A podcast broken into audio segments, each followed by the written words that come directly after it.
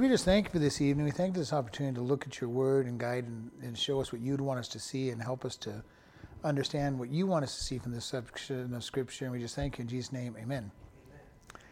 Second Kings chapter 18. We're going to be looking at King Hezekiah, who God says is one of the greatest kings that, that they had. So we're going to start at verse 1.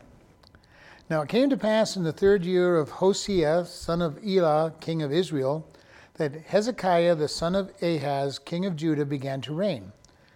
Twenty five years old was he when he began to reign, and he reigned for twenty nine years in Jerusalem.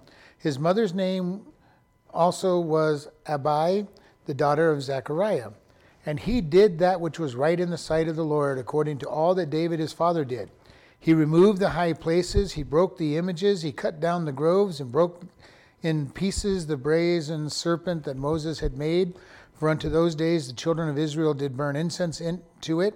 And he called it Nehushtan. And he trusted in the Lord God of Israel, so that all that after him was none like him among all the kings of Judah, nor any that were before him. For he clave unto the Lord and departed not from following him, but kept his commandments which the Lord commanded Moses. And the Lord was with him, and he prospered whithersoever he went forth. And he rebelled against the king of Assyria and served him not. He smote the Philistines even unto Gaza and the borders thereof, from the tower of the watchman to the fenced city. So we look at verse 1. It says, Now it came to pass in the third year of Hoshea, son of Elah, king of Israel, that Hezekiah, the son of Ahaz, king of Judah, began to reign. So this is one of the greatest kings of Israel. We're quickly coming to the end of the, uh, Judah's reign as well. Uh, he's going to give birth to Manasseh, then Manasseh is going to give birth to Josiah, and then we're going to have uh, Jehoiachin, Jehoiakim, and Jehoiakim.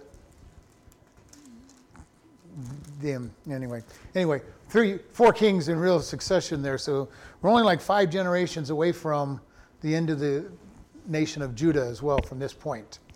And it says that he begins to reign at age 25 years old, and he's going to reign for 29 years. So he has a fairly long reign. And I love in verse 3 and he did that was right in the sight of the Lord according to all that David his father did. So he is going to be a very righteous king. Uh, he's going to be doing things right. Verse 4 says, and he removed the high places and broke the images and cut down the groves and broke down into pieces the brazen serpent which Moses had made. So remember, each one of these kings, even the few good kings we've had, it kept saying they did, they restored the temple, but they did not destroy the high places. Hezekiah comes in and he destroys any idol worship.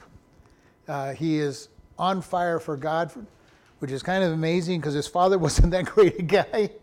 And yet he comes in and he's on fire for God and he gets rid of the high places. He gets rid of all the altars. He gets rid of all the thing, uh, pagans. He cuts down the Ashtoreth totems. Uh, he gets rid of any place that anybody else is worshiping completely. He completely brings a revival upon the land, at least a for- enforced one. But apparently, as we read this chapter, there's, there's elements of this being a real revival. That's what we need now. Huh? That's what we need in our country full revival.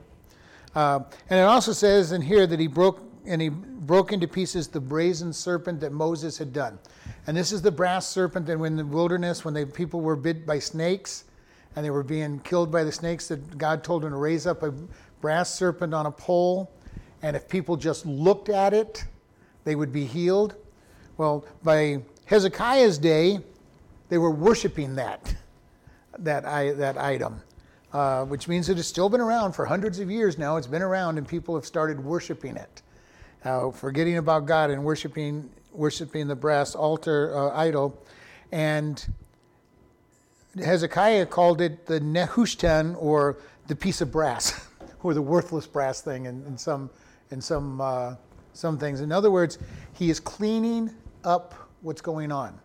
He's bringing people to God almost forcing them, he's getting rid of all the other places where they can worship. And this is a pretty big deal. Um, most of the kings had never taken this step.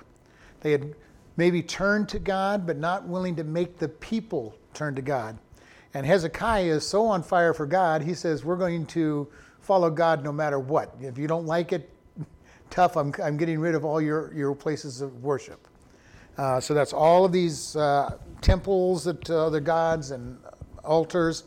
And verse 5 says, He trusted in the Lord of Israel and did, and there was none like him among the kings of Judah, and, and nor were there any before him. And this is kind of an interesting statement because this seems to include David and Solomon as well, as far as none like, like unto him.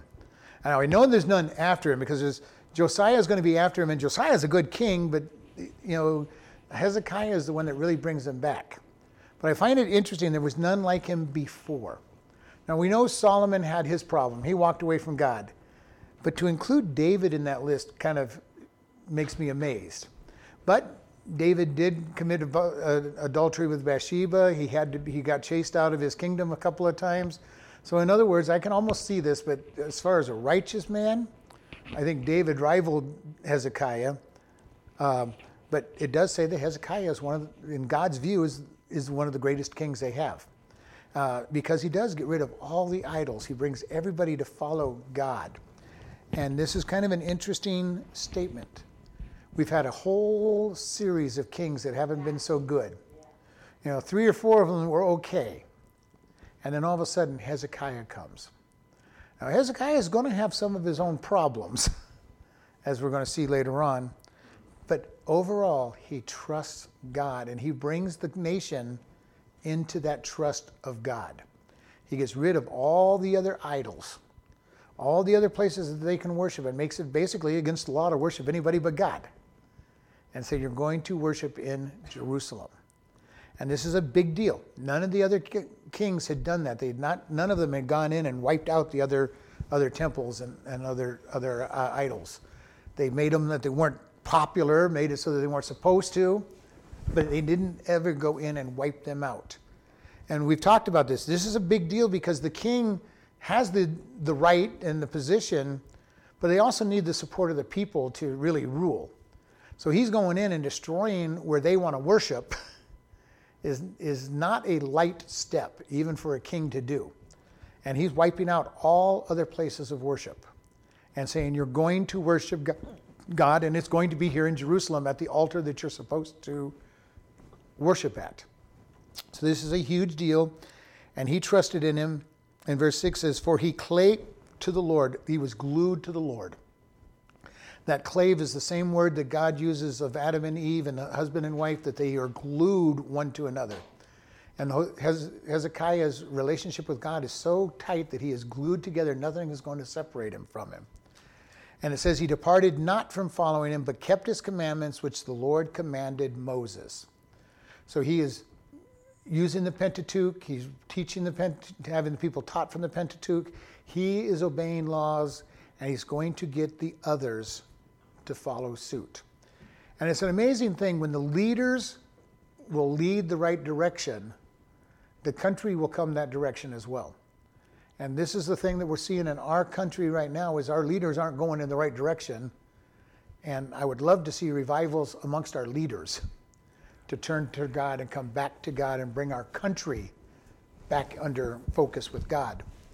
Uh, this is what Hezekiah is doing. And verse 7 is beautiful. For the Lord, and the Lord was with him and prospered him wherever he went. All right? So God is giving him victories, He's giving him prosperity, giving him honor. And this is what God does. When we follow and obey Him, He brings prosperity to us and maybe not physically all the time or you know not, not money all the time but he gives us peace he gives us all these things and oftentimes it does come with maybe not great wealth but enough sufficient wealth. And i think it's more important probably just to have sufficient wealth than to have great wealth. Just enough so that i still have to depend on god but not have to be begging him all the time. And we see hezekiah is getting this and but and then it says, He rebelled against the king of Assyria and served him not. Now remember, if you remember back several weeks ago when we were talking about his father, his father paid tribute to the king of Assyria. He decides, no, I'm not going to give him tribute. Now, I don't know if this was made through prayer or what, or just he's prospering and he, or, or what causes it, but he decides to rebel against the king of Assyria. And remember, at this time, Assyria is becoming an empire. All right, it is the next, it's the first of the four great empires that Daniel talks about Assyria, Babylon, the Medo Persian Empire, uh, the Greeks, and the Romans. Assyria is the first big one that was talked about during that period of time. And so this is when they are starting, and he rebels against the new empire, the, the up and coming empire. And then it says, He smote the Philistines even to, unto Gaza and the borders thereof, from the tower of the watchman to the fenced city. So Philistia has been an enemy of Israel ever since Saul's days and before. It's been the enemy of the judges. All right. He beats them all the way back to Gaza, which is on the coast. And the southernmost part of Philistia, he beats them back all the way. Doesn't say, but probably puts them into subjection. If he's conquered that much of their territory, they're, they're in subjection to him. And so he is being victorious. He's militarily victorious. He's spiritually victorious because God is blessing. He's getting prosperous. And all of these things come together for him because he is honoring God. And this is the great thing. When we honor God, God will bless and help us out. All right, verse 9. And it came to pass in the fourth year of King Hezekiah, which was the seventh year of Hoshea, son of Elah, king of Israel, that Shalmaneser, king of Assyria, came up against Samaria and he besieged it. And at the end of three years he took it, even in the sixth year of Hezekiah, that is the ninth year of Hoshea, king of Israel. Samaria was taken, and the king of Assyria did carry away Israel unto, unto Assyria and put them in Halal, Halah, and Habor by the river of Gozan, and in the cities of the Medes, because they obeyed not the voice of the Lord their God, but transgressed his covenant, and all that Moses, the servant of the Lord, commanded, and would not hear them nor do unto them. So we just talked about this event in the previous chapter. This king of Assyria attacked Assyria, conquered, conquered the, uh, Israel, and shipped all their people all over the kingdom. And he was very famous for that. You know, if he and his plan, as we're going to find out later in this chapter, he, was, he sets his sight on Judah, and his plan is to go ship them out. That was what he did. He conquered land. He moved the people out of their land and moved people from those other lands into their into their territory to keep, you know, to make them so they wouldn't be as as territorial and more likely to rebel because if they're not in your home territory, you're not likely to, to care about it. And so his process was he conquered nations and he shipped them out. And we saw the, the foundations of Samaria being, the Samaritans being in that, in that shipping in. Those people are going to marry the, intermarry the Jewish people, the poor, poor Jewish people that stayed, and they're going to make half breeds that are going to be rejected by Jesus' day because they are not just half breeds physically, they're also they're spiritually half breeds because they start picking up other religions and tying them all together and making a big jumble mess of what God says. And that's something that we have to be very careful of. It's so easy to mix the world's way of thinking into our into what God tells us. And they did it with the the brazen serpent that was put up there to, to heal people and it should have been destroyed right after became an idol. And all these things, people tend to want idols. Even Christians, we tend to want idols, something that we can see. God, just show me something. And sometimes we'll take our experience and make an idol out of our experience. This is when God really did a big thing. The Jews had almost done that even with the, the Passover and the, the 10 plagues. Everything always focused back. And God does not want us focused completely back. He wants us to remember what He has done, but not focused on it so much that it becomes our way of living. You know, well, God, you know, back back when when you did this, you know, I was really blessed, and I'm remembering I'm living back there in the past. And God says, Well, you may be in the past, but I'm up here doing things today. And we, we can get so wrapped up in the past that we can forget all about what's going on in the now. And this is what was happening to these people. And the children of, the, of Israel, the northern kingdom, had rejected God. And they never had a good king to draw them back. Is, the, the, tribe, the, the line of Judah, the southern kingdom, they had times when they were being drawn back. Hezekiah's coming in and he's really drawn them back. He says, I'm getting rid of all your other idols. You're going to worship God in this nation. So we have a really beautiful picture. All right, so now we're going to jump forward eight years later. Now, in the 14th year of Hezekiah, did Sennacherib, king of Assyria, come up against the fenced cities of Judah and took them. And Hezekiah, the king of Judah, sent to the king of Assyria to Lachish, saying, I have offended, return from me that which you put on me, which I will bear. And the king of Assyria appointed unto Hezekiah, king of Judah, 300 talents of silver and 30 talents of gold. And Hezekiah gave him all the silver that was found in the house of the Lord and in the treasuries of the king's house. At that time did Hezekiah cut off the gold from the doors of the temple of the Lord and from the pillars of which Hezekiah, king of Judah, had over, overlaid and made it and gave it to the king of Assyria. And the king of Assyria sent Tartan and Rabisharish and Rabshakeh from Lachish to unto King Hezekiah with a great host against Jerusalem. And they went up and came to Jerusalem. And when they were come up, they came and stood by the conduit of the upper pool, which was in the highway of the fuller's field. And when they had called to the king, there came out to them Eliakim the son of Hilkiah, which was over the household, and Shebna the scribe, and Joah the son of Asaph the recorder. So we're going to stop there for a moment before we get into what that. All right. Hezekiah tries to bribe Sennacherib. All right. Uh, basically, he says, you know, hey, I, I've, I made a mistake. I made a mistake rebelling against you and not, not giving your tithe. Tell me what, you know, giving you your, your, your tribute. Tell me what you want. And Sennacherib tells him that he wants 300 talents of silver. That's approximately $500,000 worth of silver. Okay? And at that time, that's a lot of money. And he wants 30 talents of gold, or about $50,000 worth of gold. And Hezekiah has been getting blessed from God, but he just doesn't have that kind of funds in his treasury. And so he gets all the silver from the treasury, all the silver from the offerings that have been made to the house of God, and uses that to pay the silver. Isn't that wrong? Uh, he probably shouldn't be taking it from the house of the Lord. House of the Lord. Uh, taking God's money is not really the best thing to do. Uh, he's not the only king that's done this. Yeah, but Uh, for such a good king. But yeah, being a good king, this is why he does some things that just don't sit right. But he doesn't get rid of the he doesn't get rid of worshiping God. He's just saying, I don't have enough money in the treasury. The the house of God has has more silver in it. We're going to take we're going to take the silver.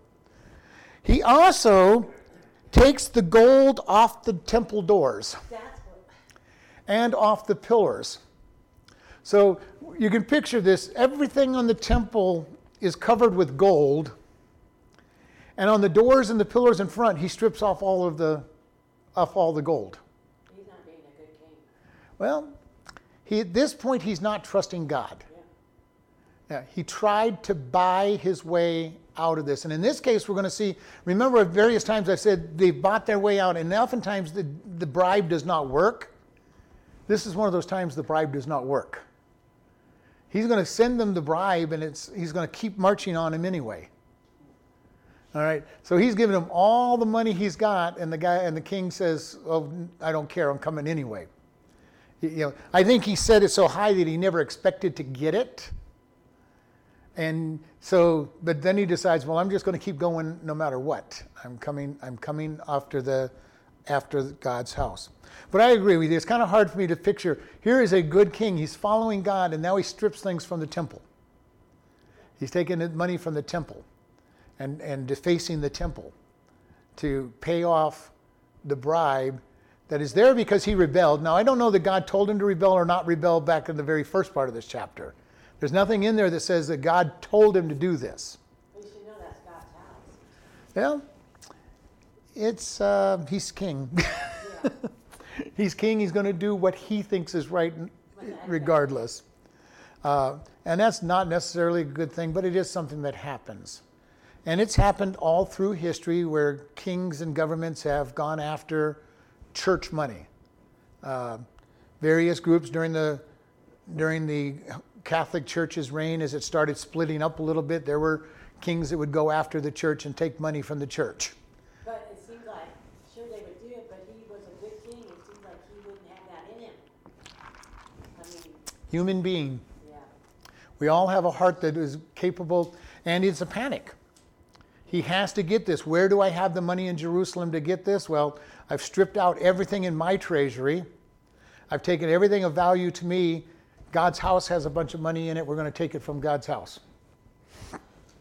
Not that it was right, but he is a human being. He is under panic. And this is the, his answer is to take it from the church. Uh, not, I agree, not, not necessarily a good thing for a good king. But one of the things we don't see in his life is a whole lot of prayer. We're going to see some prayer, but we don't know that he prayed before he rebelled against him. We don't know if he prayed when he got the, got the tribute that he was supposed to give. We're not sure if he prayed when he, when he stripped everything out of the kingdom to, to give this man. Now, when the, when the enemy's right at his gate, he starts praying. Uh, little, little bit on the late side, but that's the first indication we have of his prayer life. But he is honoring God. Don't get me wrong. I'm not going to I'm not going to belittle him. He is he is honoring God. He's doing the best he can humanly speaking. And this is what we all do. If we're not trusting God completely and leaning on him, we do what we think is best.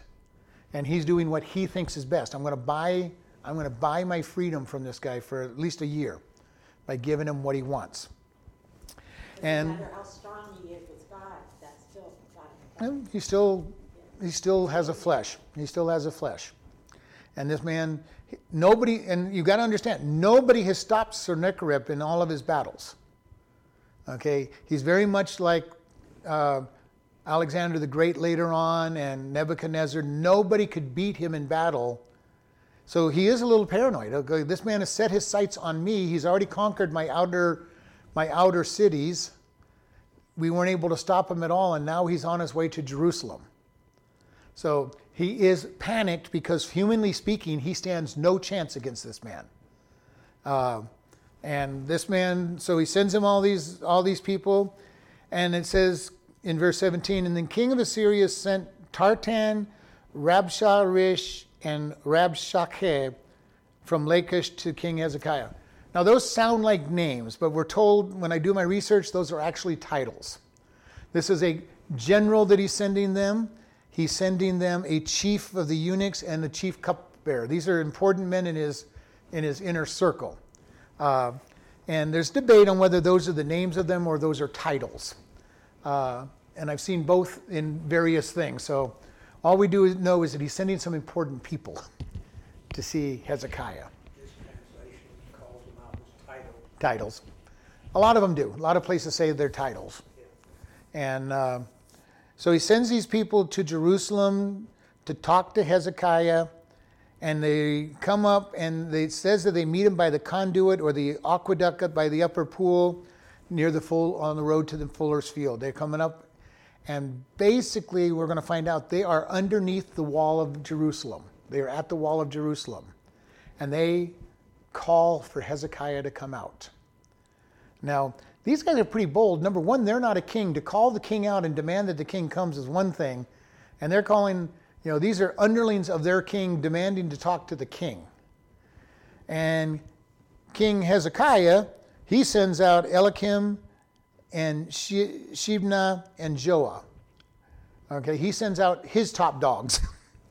so this is a meeting of top delegates to, to talk to each other uh, outside the gate of Jerusalem. And so we have this whole thing going on. And it's going to be a big, big uh, treaty, you know, laying down the fact, facts of a treaty. We still see it in our day. The, the presidents and, and kings of different countries do not go out and make the peace treaties with each other. They send delegations together, they hammer out the details, bring them back and say, Are you happy with these? And then the and then the two leaders come together, shake hands, and sign, sign the treaties that are hammered out by, by, their, by their delegates. So this is nothing new. Uh, it is what has been done. He sends out some guys, go, go talk to them, find out what, find out what their offer is, find out what they're, why they're here. And remember, they came with a large contingent of, of military. You know, they didn't come, they came with a great show of force. And the, the idea is uh, you're going to surrender to us. And so Hezekiah is right now trying to figure out what are the terms of surrender. Are they something that I can live with uh, as he's going going about going about this work? All right, continuing in verse 19. And Rabshakeh said unto them, Speak you now to Hezekiah, thus saith the great king, the king of Assyria, What confidence is there that you trust? You say, but they but they are but vain words. I, I have counsel and strength for war. Now on whom do you trust that you rebelled against me? But behold, you trust on that staff of this bruised reed, even Egypt, upon which if a man lean, it will go into his hand and pierce it. So is the Pharaoh king of Egypt unto all that trust him.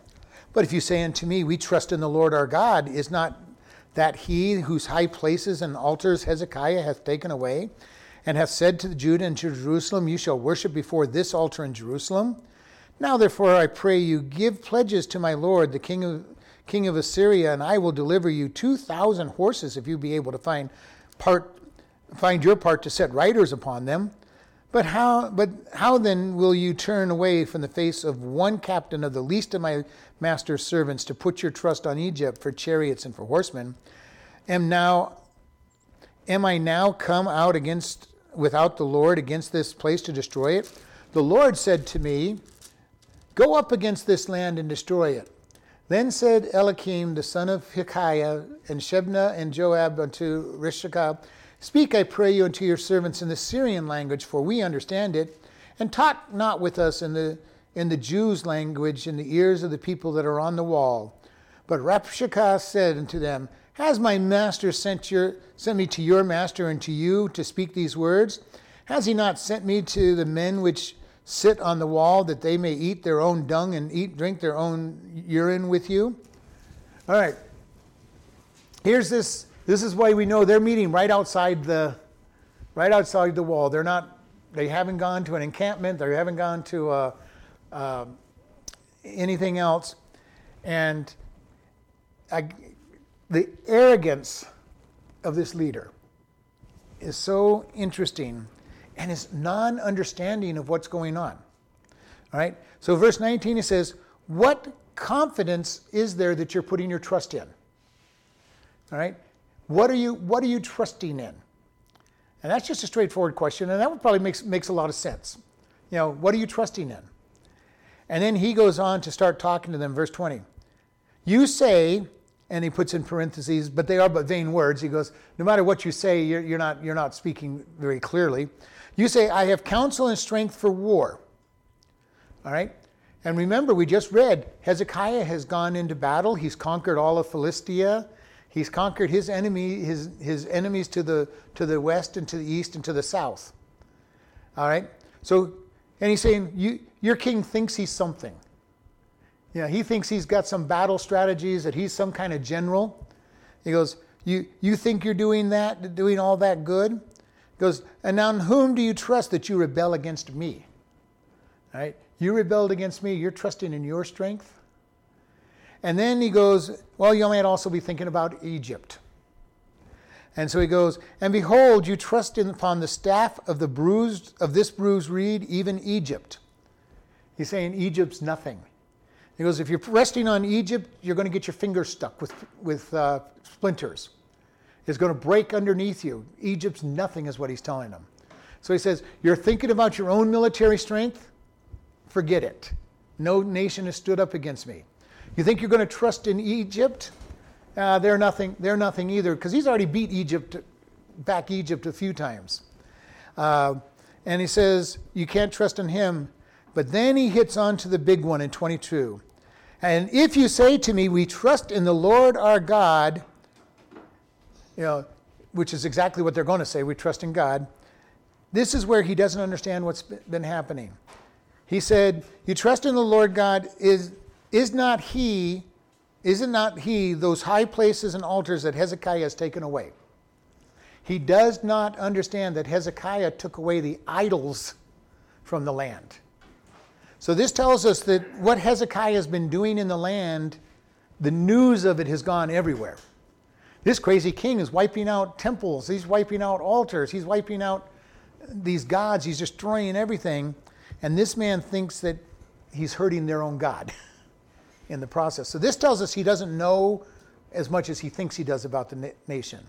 He knows that Hezekiah has gone in and stripped out all the altars, but he doesn't realize that those are not the altar of, of God and that God's only altar is in Jerusalem. So he's coming back, and this also tells us that people, there were probably people who were complaining. And this news was getting out. It was going over the news, the news, the news sources. Hezekiah keeps tacking all these, all these, all these altars, and he's telling us we have to worship in, in Jerusalem. This man has that much information. Has that much information. He's going, ah, Hezekiah is destroying, you know, he's, and in his mind, Hezekiah has hurt the God hurt the dependence upon God by destroying all these altars and all these all these things. And so, from his mindset, he's thinking Hezekiah has made enemies of the God, so he has no God to depend upon. Uh, he's depending on that one God in Jerusalem. That you know, and who is that God in his mind? So this is his attitude. You know, you think you're smart because you've had some battles and victories. You know, you think you're you think Egypt's going to help you. We, we're not worried about Egypt at all, and you have you have made your God angry, so why would he why would he defend you? So this is what he's saying. Uh, and it's kind of an interesting thing. He goes, you know, so he's starting on this argument, and then he says, you know, now if you give me my, if you'll give pledge of support to me, we'll be real generous. We'll give you two thousand horses. And then he goes, but you don't even, you probably don't even have enough cavalrymen to get to, to mount those horses. We'll give you two thousand. Now you can't even you can't even fill them. You can't put soldiers on them anyway, so it doesn't matter. This guy is being arrogant to the, to the max. And says in verse 24, and how will you turn from the, away from the face of one captain, the least of the captains? So he's saying, I'm not even one of the greatest generals, and you can't, you're not going to be able to beat me. All right? The king's not even here. The king is not even here to fight you. I'm here. I'm not one of the greatest, and I'm still going to beat you. And he goes, And I'm not afraid. You know, you put your trust in Egypt for chariots and horsemen, not a big deal. Then he makes this really big mistake. Verse 25. He says, Am I now come up without the Lord's consent against you? He goes, Have I come up on my own own will? He goes, The Lord said to me, Go up against this land and destroy it. We have Hezekiah following God and this arrogant pagan king says, Your God's the one that told me to come up and, and attack you. This is not an uncommon statement when people come against Christians or anything. They're going, they'll misquote the Bible, they'll misquote things and say, It's God who sent us against you. You have been misbehaving, and God has sent us to take, take judgment on you. And this is his big mistake. Hezekiah is following God. He doesn't understand that when Hezekiah destroyed all these altars, he was doing God's will. He doesn't understand that Hezekiah has been following God and being blessed by God, and now he dares to say that God sent him. You know, big problem there. Now, in verse 26, we read that Eliakim and, and Shebna and Joab said, you know, speak to us in, in Arabic, you know, in, in uh, in your language because we understand it. Don't we don't want you to hurt the morale of the people on the on the wall. And this is not uncommon. This, I'm surprised that they even held the council at the bottom of the wall. I would have planned it somewhere further out of earshot. But these guys are talking, they're not even talking in hushed tones. As he gives all of these statements, he's speaking very loud. He wants the men on the wall to hear this. He wants to make them have doubt in uh, Hezekiah. He wants them to have doubt in God. He wants them to have doubt in anybody that can, can deliver them. So they're out there trying to get these guys to be lose morale. And these guys are going, just talk to us in Hebrew, uh, talk to us in Aramaic. We, uh, we, uh, Syrian, excuse me, talk to us in Syrian. We understand Syrian. We'll talk to you in Syrian. And that is when he says, you know, has my, have, have I been sent only to you and your master? My master said to talk to them. They understand that their idea is to demoralize the army. This army is stuck in the city. They're about to be besieged. And this is what he says I'm talking to these guys because they're going to have to go eat their own dung and their own urine when, we're, when they're in that city long enough. Yeah, the end of uh, verse 17 there, mine needs some explaining. 17? Yeah, the end of 17. They came up to Jerusalem and stopped at the aqueduct of the upper pool on the road to the washerman's field. That doesn't even sound like a Middle Eastern name. Uh, well, mine says Fuller's, the, the place where they widened, washed their clothes. Oh, washerman. Oh, Washerman. Fuller, the Fuller, the one that would bleach, bleach the clothes. but they got it in cap- capitals, I don't know why. and yeah. Okay, In mine it says Fuller, the, where they widened, widened all the, all the Yeah. laundry. went over my head. That's okay. Um, so they're there speaking loudly, trying to demoralize the army to get them to go against Hezekiah and surrender. Number one, they know that they don't really want to besiege another city anyway. It takes years to, to conquer a besieged city. It's hard to surround Jerusalem because it's on the top of a mountain. You have to surround the entire mountain to besiege Jerusalem. Uh, so they're not looking forward to this. They're, they want the people to surrender. And so they've attacked the king's, king's military strategy. They contact, they've attacked his alliances. They've attacked God. And now they're warning them that when we besiege you, you're going to be hungry. Yeah, you all are going to be hungry. And this is, this is something they all know. To be besieged is to, to basically start starving to death until you're able to get somebody to break the, break the siege or surrender. So this is a, all the military men know that this is going to be a big deal. And when they talk about eating your own dung and, your, and drinking your own uh, urine, they're going, this is probably what's going to happen. On a long enough surge, we understand, uh, siege, this is what's going to happen. Because we're going to run out of food eventually. We're going to run out of water eventually. Uh, and so this is a big deal, and he's talking to these people and really just trying to get their attention. He knows that he's pretty sure Hezekiah is not going to surrender. He's sure that these leaders aren't really going to talk about surrender. So they're now talking to the people on the walls. Let's get them to be willing to surrender. You know, there's more of them. If they turn against Hezekiah, Hezekiah will, will be sent out here and, and captured. And so this is what they're trying to set up. So, verse 28. And Rabshakeh stood and cried with a loud voice in the Jews' language and spoke. Hear the word of the great king, the king of Assyria. Thus saith the king, Let not Hezekiah deceive you, for he shall not be able to deliver you out of his hand. Neither let Hezekiah make you trust in the Lord, saying, The Lord will surely deliver us, and this city shall not be delivered into the hand of the king of Assyria. Hearken not unto Hezekiah, for thus saith the king of Assyria Make an agreement with me by a present, and come out to me. And then you will eat every man of his own vine, and every man his own fig tree, and drink every man of the waters of his own cistern, until I come and take you away to a land like your own, a land of corn and, and wine, and a land of bread and vineyards, a land of oil and olive and honey, and you may live and not die. Hearken not unto Hezekiah when he persuades you, saying, Thus saying, The Lord will deliver. Has any of the gods of the nations delivered at all his land out of the hand of the king of Assyria? Where are the gods of the Hamath and the Arpad, and the gods of the Shephathim and Hithim and Ivan?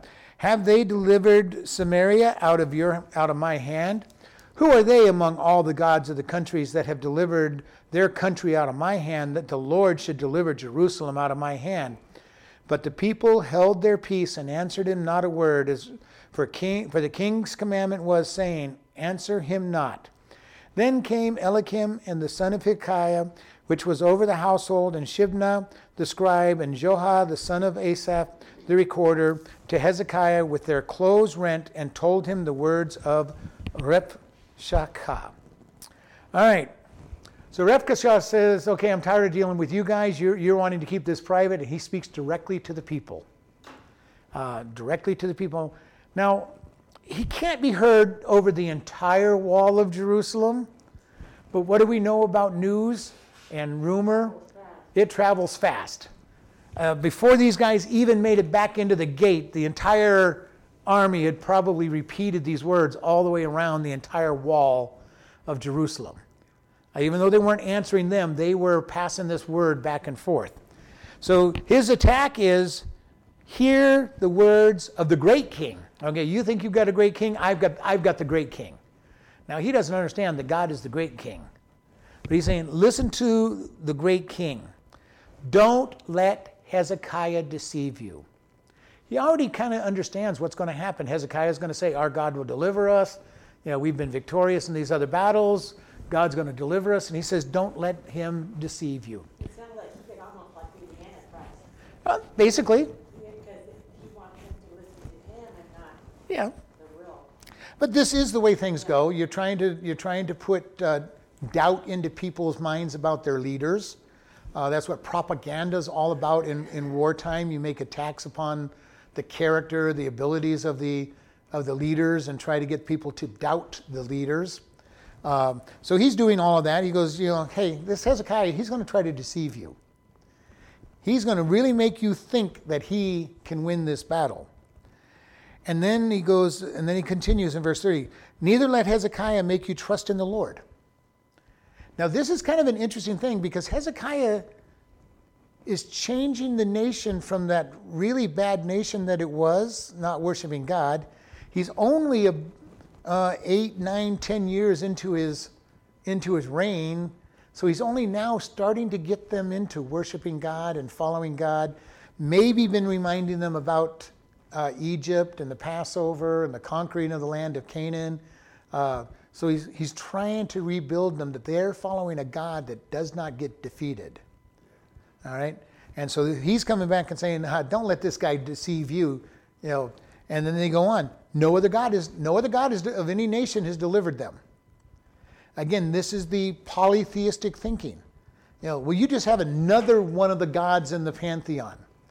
You know, you just have a God. None of these other gods in any of these other countries have ever defeated them. Now, he doesn't know what God did to all the gods of Egypt. He doesn't know what God did to all the gods of the Canaanites that couldn't stand up against them. And the people are starting to remember these things. Hezekiah is going to say, Trust in God. God will deliver you. But this is a hard attack. Don't let him make you trust in this God. Uh, you know, for the, the Lord will surely deliver us in this city and shall not deliver it into the hand of the, of the hand of the king of Assyria. That's his quoting of what, what uh, Hezekiah will say and does say. And later on, we'll see that Isaiah gives the prophecy that God is going to deliver them. So it's not just the king, it's Isaiah that's going to say the same thing to them. And verse 31 Hearken not to Hezekiah, for thus saith the king of Assyria, like he's, like this, he's the important guy, he's, he, he is God. And in his mind, the king of Assyria probably did consider himself God. Most of these kings considered themselves gods. So, thus saith the king of Assyria, uh, make an agreement with me with a presence. You know, give me, give me some tribute, and I will let you live. You know, get rid, come off the walls, and I will let you live. And he says, I'll let you eat of your own vine, every man his own fig tree, and drink you of all waters of your own cisterns. He goes, life will be good. I'll leave you alone. You can, you can enjoy life. Until, until I take you away from your, your land. And, but he says, but I'll give you, I'll put you into a land like yours. It won't be your land, but I'll put you into a land where you'll have food and drink to, to have. And he'll do just what he did to in Samaria. He said, I'll ship you out and I'll bring new people in. They'll have your land, you'll have their land. Um, you know, this is not something you want to tell to the Jewish people who say that this is the land that God gave us. All right? They're not going to come back with that whole, uh, whole, whole statement, but they're going, I'll send you to a land with corn and wine and bread and vineyards and oil, and, uh, olive oil and honey, that you may live and not die. It's your choice. You know, get out here and, and live, don't die. Don't die for this king. Don't die for your God. Don't take a stand. And, and the sad thing is, how many of us as Christians oftentimes are willing to give up rather than trusting God? We are coming into a time where if we don't trust God, it's going to be easy to give up. We have groups that are attacking Christian entities and businesses and saying, well, if you don't do what we want, we're going to put you out of business. We have to be ready to take a stand and say, we're going to stand for God. This is where they're at right now. He's going, hey, I'll give you everything. You'll have everything you, that you have here. Just surrender. Just surrender and do things our way. Very statement of Satan to Adam and Eve Eat of this fruit and you'll be like God, knowing good and evil. You won't lose anything, you won't die, you'll, but you'll be like God. Over and over again, the attack of Satan is I will give you everything if you just surrender. What was one of his attacks to Jesus? He took him on a high mountain and showed him all the kingdoms of the world and said, If you will just bow down to me, I'll give you all of these. You don't have to go on the cross to win this all back. I'll give it to you if you just worship me. Here's the same thing going on. Just worship me and I'll give you. I'll give you. Now, are they going to get as good a land as they gave up? Probably not. But he's making it sound really good. Just, just surrender. Just give up, and life will be good. Give it all to me, yeah.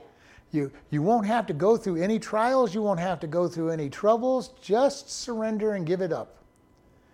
And then he goes on even further, verse 33. Have any of the gods of any of these nations delivered them out of the, out of the hand of his, Assyria?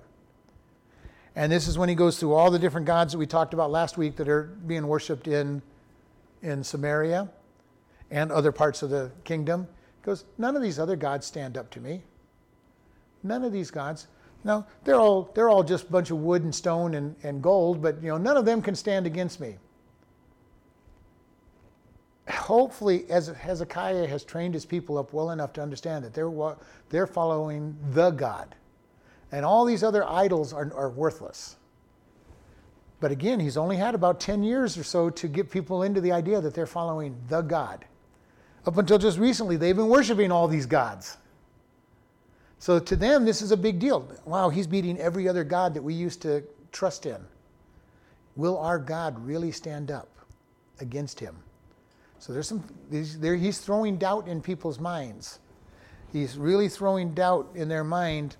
Uh, verse 35 And who among all the gods of the countries have delivered their country out of my hand, that the Lord should deliver Jerusalem out of my hand? None of these other gods did it. Your God's not going to do it. This guy is being very arrogant. But from the fleshly human point of view, he has every right to be.